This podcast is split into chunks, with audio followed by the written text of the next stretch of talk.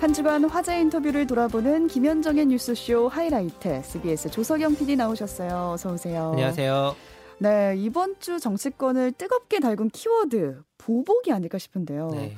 수사당국에서 문재인 정부의 이른바 산업부 블랙리스트 논란, 또 이재명 의원의 대장동 관련 의혹과 관련해서 수사를 본격적으로 시작을 했습니다. 네, 문재인 정부 그러니까 2017년이니까 문재인 정부 출범 직후죠. 그 네. 그 당시에 이제 전 정권인 박근혜 정부 당시 임명된 공공기관장들에게 사직을 종용했다. 음. 이게 이른바 이제 산업부 블랙리스트 논란인데 어, 당시 산업부 장관이었던 백운규 전 장관에게 이번 주 구속영장이 청구됐습니다. 뭐 기각되긴 했지만 네. 혐의가 어느 정도 소명됐다고 하고요. 또 이재명 의원이 대장동 개발 사업 특혜 의혹 관련해서 이게 대선 때 논란이 됐던 부분이잖아요. 그런데 이미 작년부터 피의자로 이름이 올라와서 수사가 되고 있었다라는 음. 사실이 뭐 저희 CBS 노컷뉴스 단독으로 밝혀지기도 했습니다. 어, 민주당에서는 윤석열 정부의 문재인 정부에 대한 보복 수사가 시작됐다면서 반발하고 있는데 관련해서 민주당 조홍천 의원 인터뷰 들어보시겠습니다. 민주당 조홍천 의원 어서 오십시오. 네, 안녕하세요. 조홍천입니다. 아, 오늘은 뭐 이야기가 다좀 어, 어둡습니다. 우선 에, 어제 뭐 야당에서는 이제 정치보복 이야기까지 나왔더니 산자부 블랙리스트 의혹 수사 얘기부터 좀 가보죠. 네. 백원교 전 산자부 장관 일단 밤사이에 구속영장은 기각이 됐네요. 네네. 구속영장 기각이 무죄는 아닌 거예요. 그렇죠. 그렇죠? 예, 네. 예. 그러니까 그 소명이 이루어진 게 대체적이다라는 음. 부분에 저는 좀 더 눈이 가더라고요. 그렇죠. 예. 혐의는 이런 겁니다. 문재인 정부 들어서 산자부 기관 산하 기관장들에게 사퇴하라고 종용했다. 요거 하나랑 음. 한국 지역 난방공사 사장 자리에 한명숙 전 총리 추천 인사를 안치기 위해서 네. 면접지를 미리 준 거 아니냐. 음. 이런 혐의 받고 음. 있습니다. 근데 이제 사안이 산자부 차원에서 끝나지 않고 음. 민주당의 박상혁 의원, 네. 그러니까 그 당시에 청와대 인사수석실 행정관이었어요. 네, 네. 박상혁 의원도 조만간 참고인으로 부를 거라고 네, 하고. 네. 조 의원님 상식적으로 생각할 때 일개 행정관 차원에서 장관한테 이래라 저래라 했을 리는 없고 네. 결국 이 얘기는 윗선까지 보겠다 뭐 이렇게 봐야 되는 건가요? 어, 결국은 그까지 저 개선을 따라가지고 올라가겠죠. 음. 근데 저는 그 주, 주의 깊게 보는 것이 예. 음 그럼 과연 이 윤석열식 한동훈식 그 몽골 기병 그 수사가 또 다시 시작되는 거냐? 몽골 기병 수사가 뭐예요? 아, 막 그냥 정신없이 몰아치는 수사입니다. 그리고 아... 피사실 공표를 자유자재로 해서 음. 어, 저 수사 받는 사람으로 하여금 심리적 저항선을 무너뜨리는 거죠. 피사실 공표가 막 됨으로써. 어. 지금 박상혁 의원이 지금은 현역 의원입니다만은 당시는 청와대 행정관입니다. 네.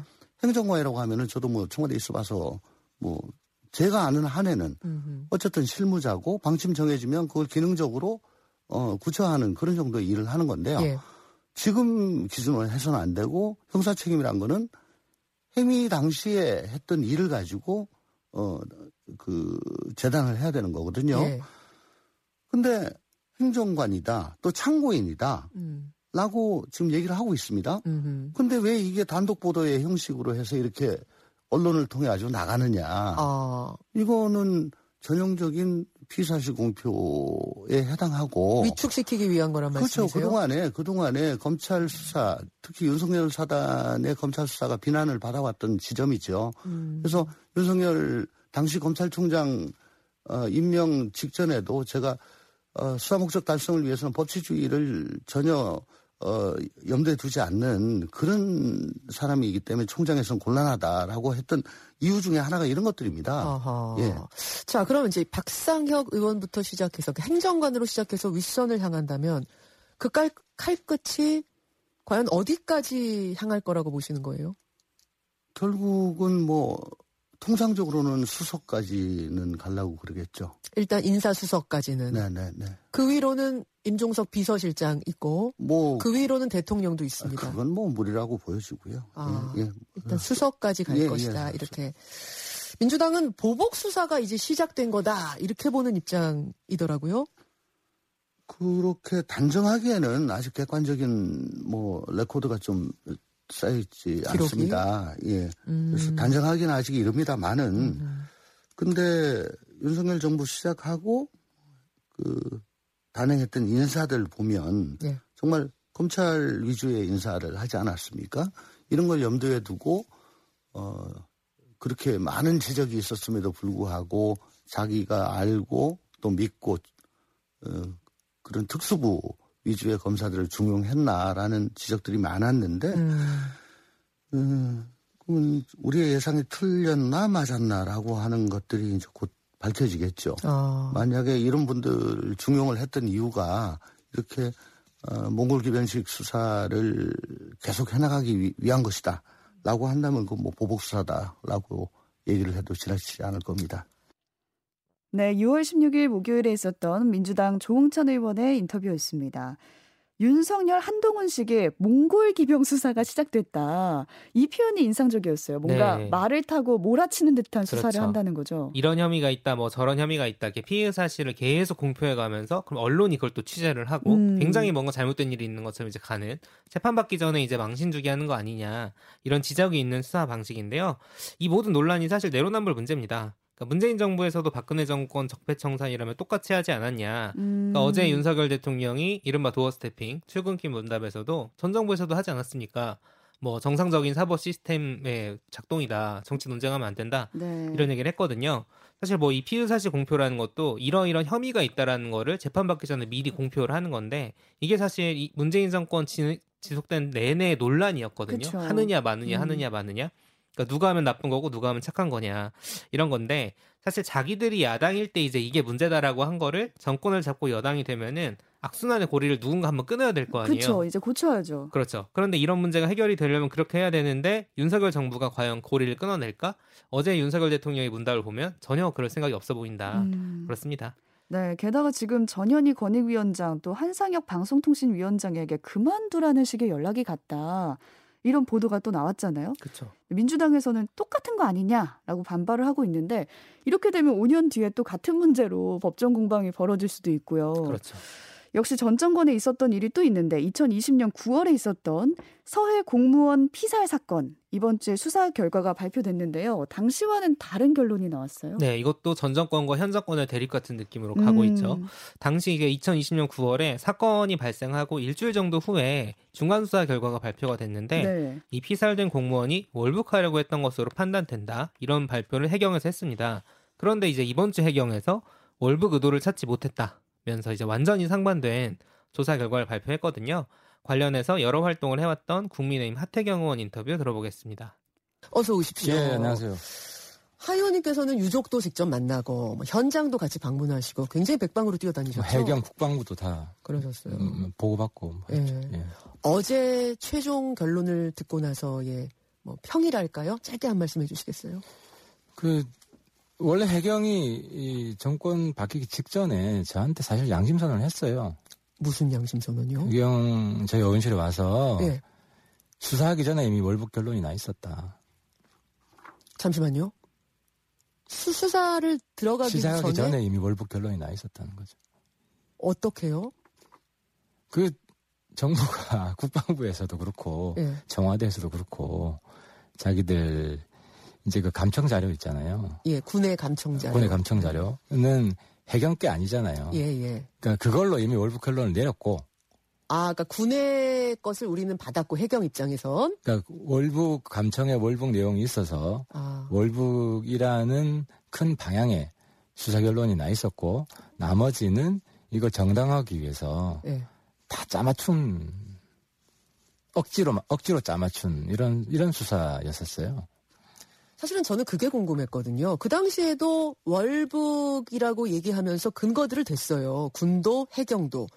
이것들은 어떻게 되는 건가 제가 그 질문 드리려고 했는데 한번 제가 네. 읊어보겠습니다. 네. 첫 번째, 공무원 이 씨는 지인 34명에게 꽃게를 사준다면서 730만 원을 받은 뒤 모두 도박에 탕진했다. 빚이 3억 원 정도 있었고 개인 회생도 신청한 상태였다. 그러니까 도박 빚. 사실 빚 좀 있다고 월북하는 게 말이 안 되죠. 어. 그거 그거 자체도 말이 안 되는데 이제 문제 있는 사람이라는 이미지를 만들기 위한 건데 그 도박빚도 한 두 배 이상 과장했어요. 아, 3억 원이 아니에요? 아니에요. 그건 국가인권위원회에서 조사를 해가지고 예.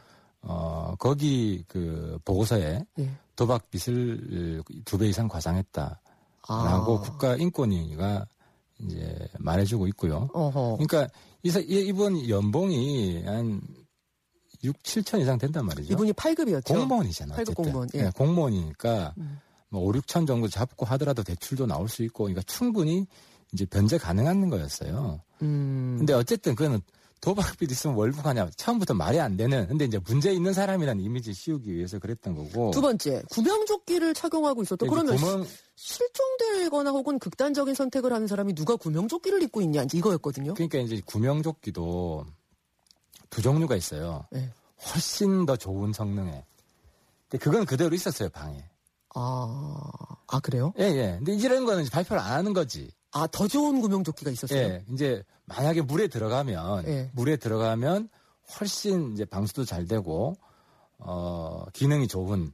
어... 이제 이런 거는 이제 다 알고 있으면서도 해경이 왜냐하면 월북이라는 결론을 내기에 예. 불리한 거니까. 어... 그 심지어 또 이번에 나온 게 새로 나온 게 뭐냐면 그 선원들 진술 진술서를 다 받았어요. 그 당시 일곱 명. 음. 근데 그 중 한 사람이 어떤 이야기를 하냐? 음.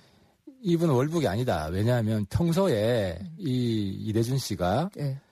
그 방수복이 있어요. 예. 그 배 안에 예. 방수복을 입지 않고 바닷물에 들어가면 예. 3시간 정도 만에 저체온증으로 죽을 수 있다. 예. 근데 방수복이 그 방 안에 그대로 있었다는 거예요. 아, 그 얘기를 하고 다녔대요? 그렇죠. 그 공무원이? 예, 예. 뭐 후배들도 아. 있을 거고 선원들 중에. 그러니까 이 씨가 그런 얘기를 하고 다녔다는 진술서가 있다. 그렇죠. 그런데도 불구하고 방수복이 그대로 있는데 안 입었는데. 어, 그럼 이 구명조끼는 왜, 왜 착용하고 물에 뛰어? 그러니까 배에 있었을 배가 미끄럽고 하기 때문에 밤에 순찰들 같은 거 돌때 예, 예. 구명조끼를 기본적으로 입어요. 저도 그 배에 다, 아, 봤는데. 그렇습니까? 그러니까 예. 원칙이 입고 있는 게 원칙인 그렇죠. 거군요. 배에 때. 네, 6월 17일 금요일에 있었던 국민의힘 하태경 의원의 인터뷰였습니다. 수사도 하기 전에 월북으로 결론이 나 있었다. 이런 얘기를 했어요. 네, 해경이 이제 하태경 의원실에 와서 양심 선언을 했다는 건데 예. 사실 정말 비극적인 사건이죠. 한 분 이제 돌아가시고 이제 지금 진실을 밝힐 수 있는 방법은 없다고 봐야 됩니다. 음. 돌아가신 분만 알고 계신 상황인 거고요.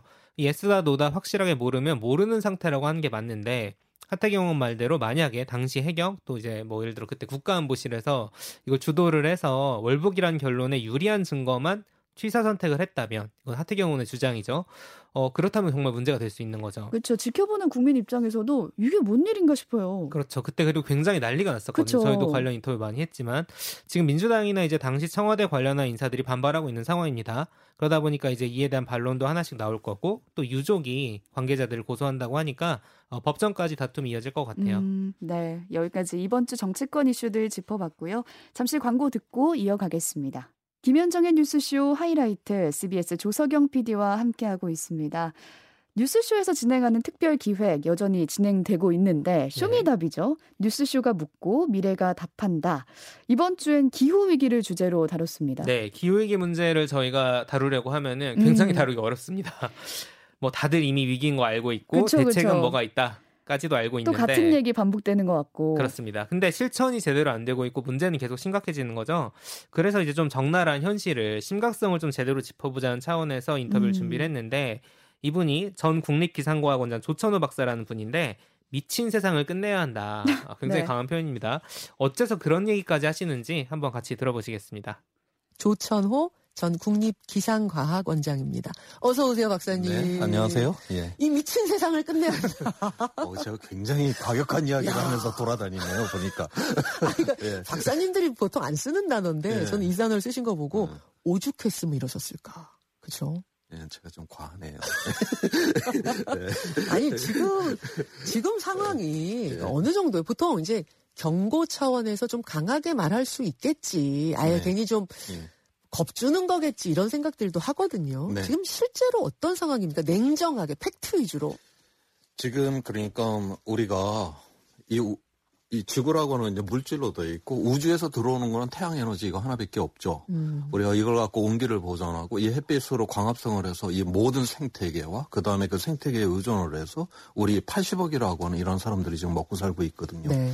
자 에너지가 들어와요. 네. 들어오기만 하고 얘가 나가지를 않는다. 자 이렇게 되게 되면 지구는 지그지그 끌어요. 그래서 햇빛으로 들어오는 에너지만큼 반드시 그만큼 우주로 빠져나가야 어, 되는데 예.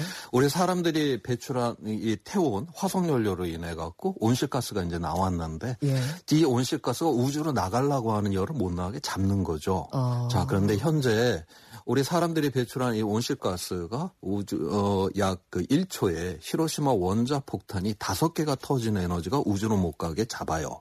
잠시만요. 음.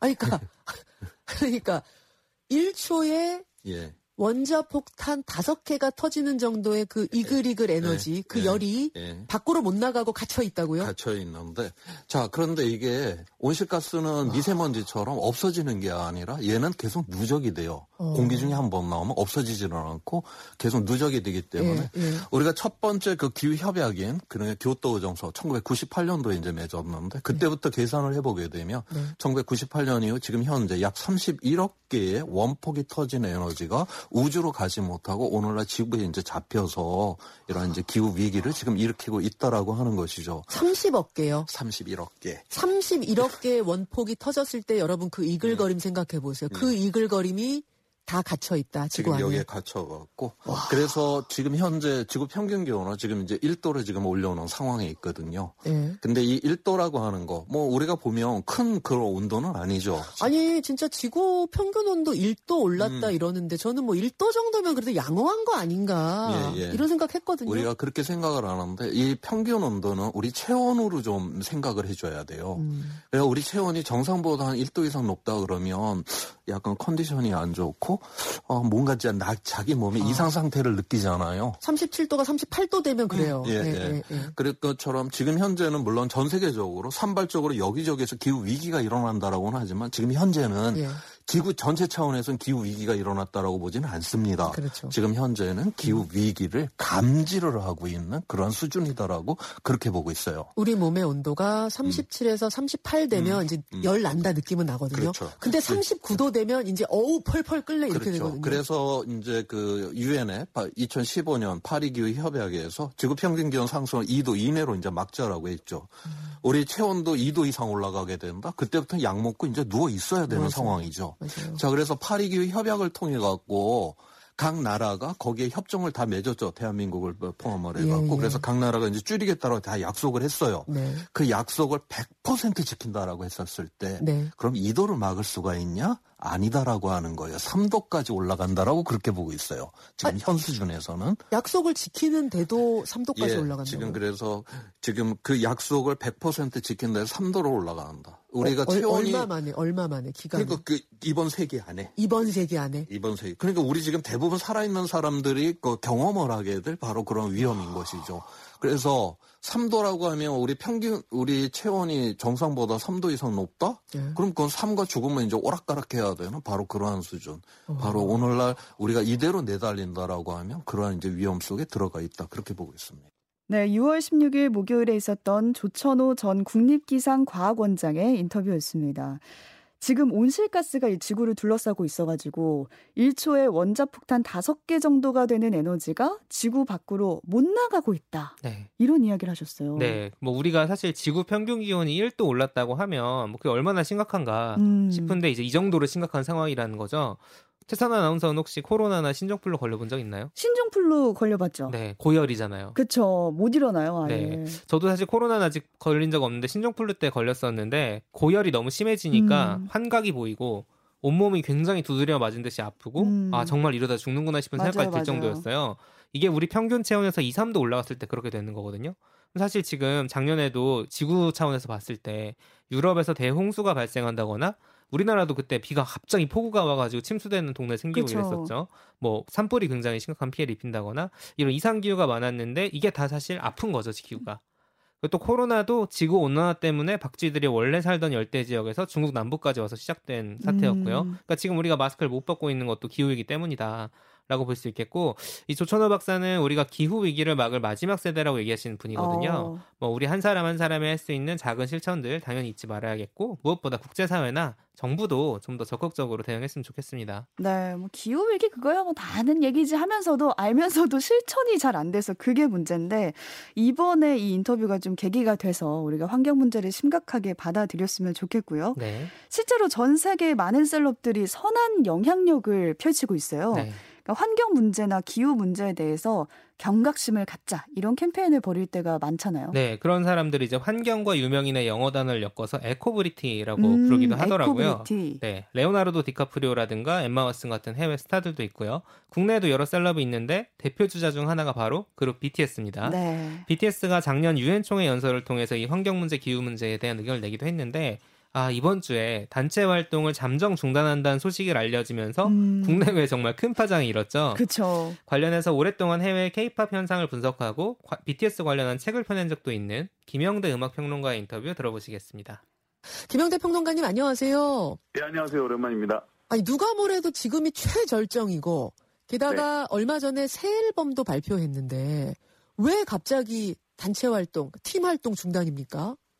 아 이게 좀 팩트적으로는 좀 바로잡을 필요가 있다라고 저는 생각이 드는데요. 네. 일단 BTS가 단체 활동 중단 선언을 하지 않았습니다. 정확히는. 어, 아니 회식에서 그렇게 얘기한 거 아니에요? 잠정 중단한다고? 아, 그러니까 잠정 중단이라는 것이 예를 들면 이제 우리가 뭐 그룹이 어떤 개인 활동으로 나아간다. 네. 앞으로는 이런 발동, 이런 활동에 치중하겠다라고 했을 때 결과적으로 음. 봤을 때 뭐 그룹으로서의 완전체 활동이 뭐 당분간은 없을 수도 있다. 뭐 음. 미뤄지겠다. 음. 뭐 이런 사실은 공백기 같은 것들이 기존에 우리가 존재하는 뭐 그룹들도 늘 있었잖아요. 근데 받아들이는 입장에서는 음. 특히 이제 언론에서는 이제 그런 큰 흐름을 보기보다는 아, 뭐 BTS 방송 활, 뭐 활동 중단 이렇게 좀 뭐랄까 좀 더 자극적으로 보도가 된 면이 없지 음. 않은가 그런 생각이 듭니다. 아 어쨌든 지금의 이 완전체 모습을 당분간은 이제 볼 수가 없는 것만은 맞는 거잖아요. 뭐 그럴 수도 있습니다. 그런데 본인들이 어쨌든 뭐 그 달려라 망탄 같은 본인 자체 프로그램은 계속 한다고 했고 예. BTS 자체는 유지가 된다라는 거를 사실 본인들이 이례적으로 나서서 또 몇 번이나 확인을 시켜줬어요. 예, 그렇기 때문에 예, 예. 네 그런 점은 뭐 일단은 받아들여야 되지 않을까 싶습니다. 어, 사실은 이제 9년 동안 정식 앨범만 16개 냈더라고요. 싱글 네. 앨범까지 네. 하면 24개 내고. 예. 그 본인들이 밝힌 소진된 느낌을 받는다. 이게 어떤 건지 네. 이해가 되는데 결국 네. 그러면 일단은 이 단체 활동 이대로의 완전체 활동을 쉰다는 건 그런 이유가 주요했을까요? 저는 뭐 제가 개인적으로 아는 것은 아닙니다만 가장 중요한 이유가 그 바로 지금 말씀하신 그 이유였다고 생각이 들어요. 왜냐하면 음. 우리가 아이돌 그룹이 신인 시절부터 연습생 시절을 거쳐서 데뷔를 하면 보통 정말 하나의 목적을 향해서 그냥 일곱 명이 뭐 혹은 다섯 명이 달리는 거죠. 그러니까 네. 거기서는 개인의 어떤 뭐 욕망이나 욕구는 없고 그냥 이 그룹이 성공을 하기 위해 달리는 거지만 지금 사실 이제 BTS의 커리어에 지금 어떤 포인트는 예. 그런 것들은 이미 이뤄냈고 음. 어떻게 보면 각자가 이제 추구하고 싶은 아티스트로서의 혹은 연예인으로서의 이제 길이 있는 건데 음. 어, 그런 얘기를 하더라고요. 이런 것들을 내가 하고 싶어도 혹은 이런 것들을 내가 뭐 혹은 쉬고 싶다고 말해도 음. 아 이거를 보는 팬들이 그치. 그리고 이제 BTS 음. 같은 경우는 이제 국민 그룹 같은 네, 위치에 도달했기 때문에 예. 이런 것들이 다른 사람에게 뭔가 실망을 주지 않을까 사람들에게 뭔가 실망감을 주지 않을까 해서 그런 것들을 굉장히 오랜 시간 좀 자제해 왔다 음. 이런 표현을 하더라고요. 근데 그런 게 너무 저는 가장 중요한 이유였을 거라고 보고 뭐 음. 뭐 일각에서 사실은 이제 군 문제 때문에 아, 갖게 되는 그런 소위 말하는 군백기라 그러죠. 이런 부분도 지적을 하던데 그건 뭐 당연히 현실적인 고민일 겁니다. 그렇죠. 예, 누구 하나가 어쨌든 빠지게 되면 완전체는 없어지는 거잖아요. 그렇기 때문에 이제 그런 시간의 조율 문제도 있을 거지만 저는 사실은 이런 군대 문제가 없다고 하더라도 네. 이게 거의 예정된 수순이 아니었을까라는 생각이 들어요. 네, 6월 16일 목요일에 있었던 김영대 음악 평론가의 인터뷰였습니다. 전 들으면서 어, BTS와 직장인도 뭔가 공통점이 있다. 그들도 번아웃이 왔다. 라는 생각이 들었거든요. 그렇죠. 사실 이제 전 세계가 주목하는 케이팝이라는 화려한 문구가 있는데 음. 그 뒤에 이제 어둠 같은 거라고 본다면 연습생 시절부터 워낙 고된 일정을 소화하기로 유명하잖아요. 그쵸. 그리고 뭐 성공의 궤도에 오른 뒤에는 또 이 오른 김에 또 계속 달려야 하는 음. 뭐 물 들어온 김에 노젓는다라는 말도 있는 것처럼 이제 그런 케이팝 산업 차원에서 좀 해결이 필요한 문제를 지적을 했고 BTS뿐만 아니라 아마 국내에서 기획사 소속해서 활동하는 많은 스타들이 공통적으로 겪고 있을 문제 같아요. 그렇죠. 계속 소진되고 있는 거죠. 인풋은 없고 계속 아웃풋만 나가는. 그렇죠. 그래서 무슨 얘기를 해야 될지 모르겠다 이런 얘기를 음. BTS 멤버들이 하기도 했고요.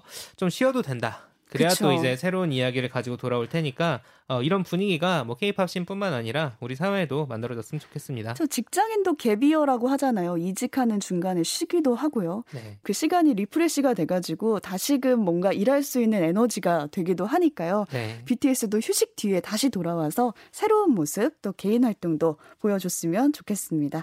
여기까지 김현정의 뉴스쇼 하이라이트 CBS 조석영 PD와 함께했습니다. 수고하셨습니다. 감사합니다.